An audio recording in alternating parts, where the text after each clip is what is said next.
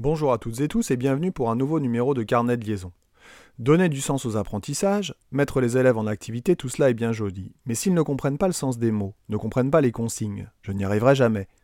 Avant de pouvoir faire un peu de physique, au sens disciplinaire du terme, j'entends au sens matière et non pas autorité, je suis confronté aux difficultés de base liées à la maîtrise de la langue française orale et écrite, ou encore liées à l'utilisation des outils mathématiques. Alors cela ne me dérange pas, en tant qu'enseignant de sciences, de devoir reprendre les opérations de base en maths, ou bien tout l'orthographe en français. Mais je ne suis pas formé pour ça.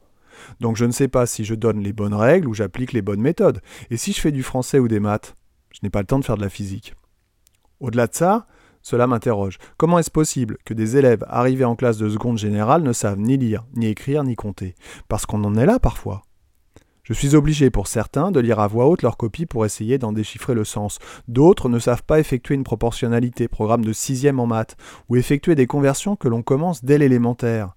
D'autres enfin lisent à voix haute en déchiffrant syllabe après syllabe. Alors attention, je ne remets en aucun cas le travail des collègues en cause, mais comment est-ce possible? Il y a bien un ou plusieurs problèmes quelque part, et j'enseigne au lycée. Imaginons un instant le collège. Sans parler évidemment de la souffrance de ces gamins, pour qui les journées s'enchaînent avec des difficultés parfois insurmontables dans toutes les disciplines, mais que ça doit être long. Et sans parler de la souffrance de l'enseignant, ma souffrance, nos souffrances, parce que si déjà avec 20 ans d'expérience je lutte et j'ai du mal à trouver des solutions, comment font les jeunes profs? Encore une fois, je pourrais me dire je déconne, je me trompe, j'exagère, ça existe que dans certains établissements, mais non compte tenu du nombre de témoignages et de messages que je reçois, y compris des jeunes enseignants justement. C'est malheureusement un constat qui ressort très souvent. Parce que ces difficultés s'ajoutent à l'absence d'envie des élèves, le manque d'inquiétude et tout ce dont j'ai déjà parlé dans les épisodes précédents. Un véritable combo détonnant, comme me disait encore il y a quelques jours un jeune collègue. Mais on va aller jusqu'où comme ça? Et ces élèves avancent en première, puis en terminale, et ont leur bac. Et c'est comme ça qu'on les prépare à devenir citoyens du monde. Mais on marche sur la tête. Ceci est un autre débat et j'y reviendrai bien sûr. Mais revenons à mai, à nos tracas quotidiens.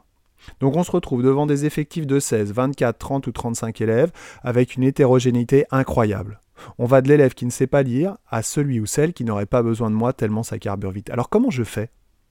Comment je fais sur une séance d'une heure afin de mettre en activité tous mes élèves? Comment je fais pour ne laisser personne au bord du chemin? Parce que ce doit être quand même mon objectif premier en tant qu'enseignant. L'hétérogénéité est l'un des aspects les plus difficiles à gérer pour un enseignant ou une enseignante, afin de donner la possibilité à chaque élève de progresser tout de même à son niveau, à sa vitesse. La diversification et la différenciation permettent de gérer peu ou prou cette hétérogénéité. Mais je m'adapte, je m'adapte, je continue de m'adapter. Mais jusqu'à quel point de non-retour? Si vous aimez cette émission, n'hésitez pas à commenter ou partager. Émission disponible sur toutes les plateformes audio digitales. Je vous dis à bientôt et d'ici là, prenez soin de vous.